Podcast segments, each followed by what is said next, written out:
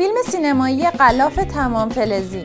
فول متال جکت نویسنده کارگردان و تهیه کننده استنلی کوبریک. این فیلم بر اساس رمان The Short Timers اثر گوستاف هسفورد ساخته شده. که خود این شخص در نوشتن فیلمنامه هم سهیم بوده. فیلم داستان یک عده سرباز آمریکایی که دارن دوره آموزشیشون رو میگذرونن و بعد از اون به جنگ ویتنام میرن. نیمه اول فیلم خیلی جذابتر از نیمه دومشه. جایی که یک گروهبان خشن و بددهن در حال آموزش به سربازهای آمریکاییه. این فیلم در مورد شستشوی مغزی سربازهای آمریکایی برای تبدیل اونها به ماشین های کشتاره و یک جورایی این فیلم نقد خشونت علیه سرباز هاست و تأثیر جنگ بر روح و روان سربازان رو روایت می‌کنه. فول متال جکت به معنای قلاف تمام فلزی هست که اسم یه نوع خاصی از گلوله های جنگیه. کوبریک در ابتدا می‌خواسته فیلمی در مورد هولوکاست بسازه ولی در نهایت به فیلمی در مورد جنگ ویتنام می‌رسه. بازیگران این فیلم از بین بیش از سه هزار ویدیو که مردم برای استنلی کوبریک فرستادن انتخاب شدن. بازیگر نقش گروهبان هارتمن اول به عنوان مشاور فنی تو فیلم استخدام میشه. ولی بعدا از کوبریک می‌خواد که نقش هارتمن رو برای بازی بهش بده. ولی کوبریک بهش میگه که تو انقدر بدجنس نیستی که بتونی این نقش رو بازی کنی.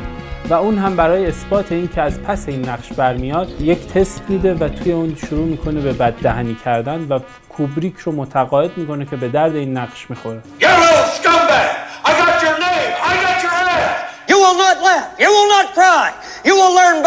جالبه بدونید که کار آرلی ارمی بازیگر نقش هارتمن اینقدر خوب بود که کوبریک از دیالوگایی که برای این نقش نوشته بوده صرف نظر می‌کنه و همه رو میسپره به بداهگویی خود بازیگر سر صحنه فیلم برداری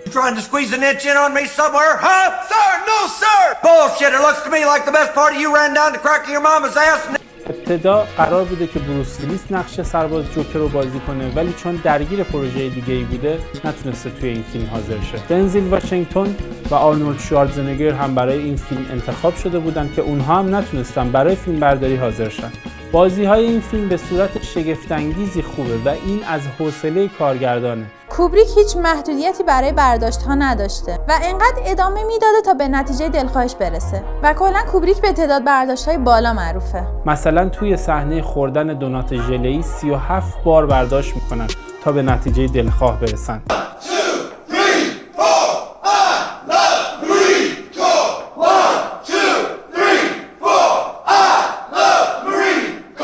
مثلا صحنه مربوط به تمیز کردن سرویس بهداشتی توسط کابوی و جوکر به 62 برداشت رسید. I don't think Leonard can hack it anymore.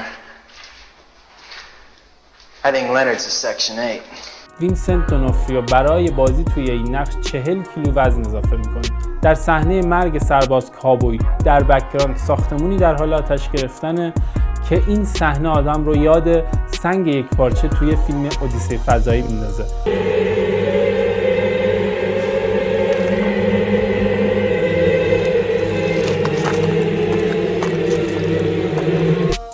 کوبریک هم از این اتفاق تعجب می‌کنه و اونو یه اتفاق شگفتانگیز دونسته. دختر کوبریک یعنی ویویان کوبریک آهنگساز فیلم غلاف تمام فلزی بوده و همچنین فیلمبردار پشت صحنه این فیلم هم بوده. و از فیلم هایی که از پشت صحنه تهیه کرده در فیلم مستند استنلی کوبریک باکسز توسط جان رانسون در سال 2008 استفاده شده. Okay, There's three beats on when you do it. It should be three shakes. This is my gun. این فیلم با بیش از یک سال فیلم برداری بیشترین زمان فیلم برداری در بین فیلم های کوبریک رو داشته و تولیدش انقدر طول کشید که بازیگر نقش اصلی متیو مودین در طول فیلم برداری ازدواج می‌کنه و بچه دار هم میشه برای اینکه ترس سربازها از گروهبان هارتمن طبیعی تر باشه کوبریک اون رو تا روز فیلم برداری به بقیه بازیگرها معرفی نکرد و موقع تمرین هم توی مکان جدایی با اون تمرین می‌کرده. که ابهتش در طی فیلم برداری حفظ بشه. بازیگر گروهبان هارتمن خارج از زمان فیلم برداری یک تصادف شدید می‌کنه و دنده هاش میشکنه و این باعث میشه که کار چهار ماه و نیم بخوابه. و بعدش هم با وضعیت جسمی نامناسبی فیلمو ادامه میده که حتی تو بعضی از صحنه ها به نظر میاد که نمی‌تونه دستشو تکون بده استفاده کوبریک از تنز در فیلمی که سراسر خشونت خیلی جالبه و تقریبا نیمه اول فیلم در حد یه فیلم کمدی با نمکه Sir, yes, sir. Do you think I'm cute, Private Pile? Do you think I'm funny? Sir, no, sir. Then Wipe that disgusting grin off your face. Sir, yes, sir. گفته میشه که کوبریک برای تصویربرداری صحنه های مربوط به آموزش های نظامی و رژه سربازان یه نوع لنز ویژه رو طراحی کرده بود که روی همه سربازها به یک اندازه focus کنه و به هیچ کی بیش از اندازه توجه نشه. جالبه بدونید که این اولین فیلمیه که کوبریک برای تدوینش از کامپیوتر استفاده کرده. غلاف تمام فلزی فیلم یکی مونده به آخر کارنامه هنری کوبریک حساب میشه و فیلم بعدیش رو دوازده سال بعد می‌سازه. در کل کوبریک فیلمساز کمکاریه و در طول 48 سال فیلمسازی فقط 13 تا فیلم بلند ساخت. که البته تقریبا همشون درجه یکن. برای همینم به کوبریک لقب کمالگرا میدن. برای تصویربرداری از صحنه های نبرد نهایی فیلم در انگلستان 200 تا درخت نخل از اسپانیا و چند هزار گیاه پلاستیکی از هنگ کنگ وارد کردند تا به خوبی حال و هوای گرمسیری اون منطقه به مخاطب منتقل بشه. نکته دیگه این که در یکی از صحنه ها سربازها در حال فوتبال بازی کردن با سر بریده یک انسان هستند که از نسخه نهایی این صحنه حذف شده توجه بیش از اندازه کوبریک به جزئیات کوچیک صحنه و قابهای همیشه مثال زدنیش تو این فیلم هم مشهوده. و جالبه بدونید که اول نیمه دوم فیلم فیلم برداری شده و بعد صحنه های پادگان فیلم برداری شده و این هم احتمالا به خاطر کوتاه کردن موهای سربازا بود. این فیلم با گذشت سی سال هنوز هم یکی از بهترین فیلم های جنگی محسوب میشه